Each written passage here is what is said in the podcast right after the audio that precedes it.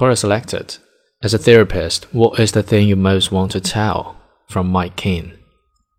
Well, I'm an avid follower of the late Sheldon Kopp, who wrote the best selling little book, If You Meet the Buddha on the Road, Kill Him. His thesis that runs throughout all his writings is that there is no one guru or little man on the top of the mountain that can provide the seeker in pain the answers needed to live a happy life. Each of us already has inside of us all we need, and no guru can provide us with anything more.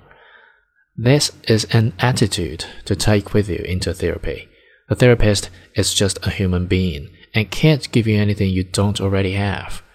Finding the right key to unlock those secrets that hold us back is the answer to be explored in the safety of the therapist office.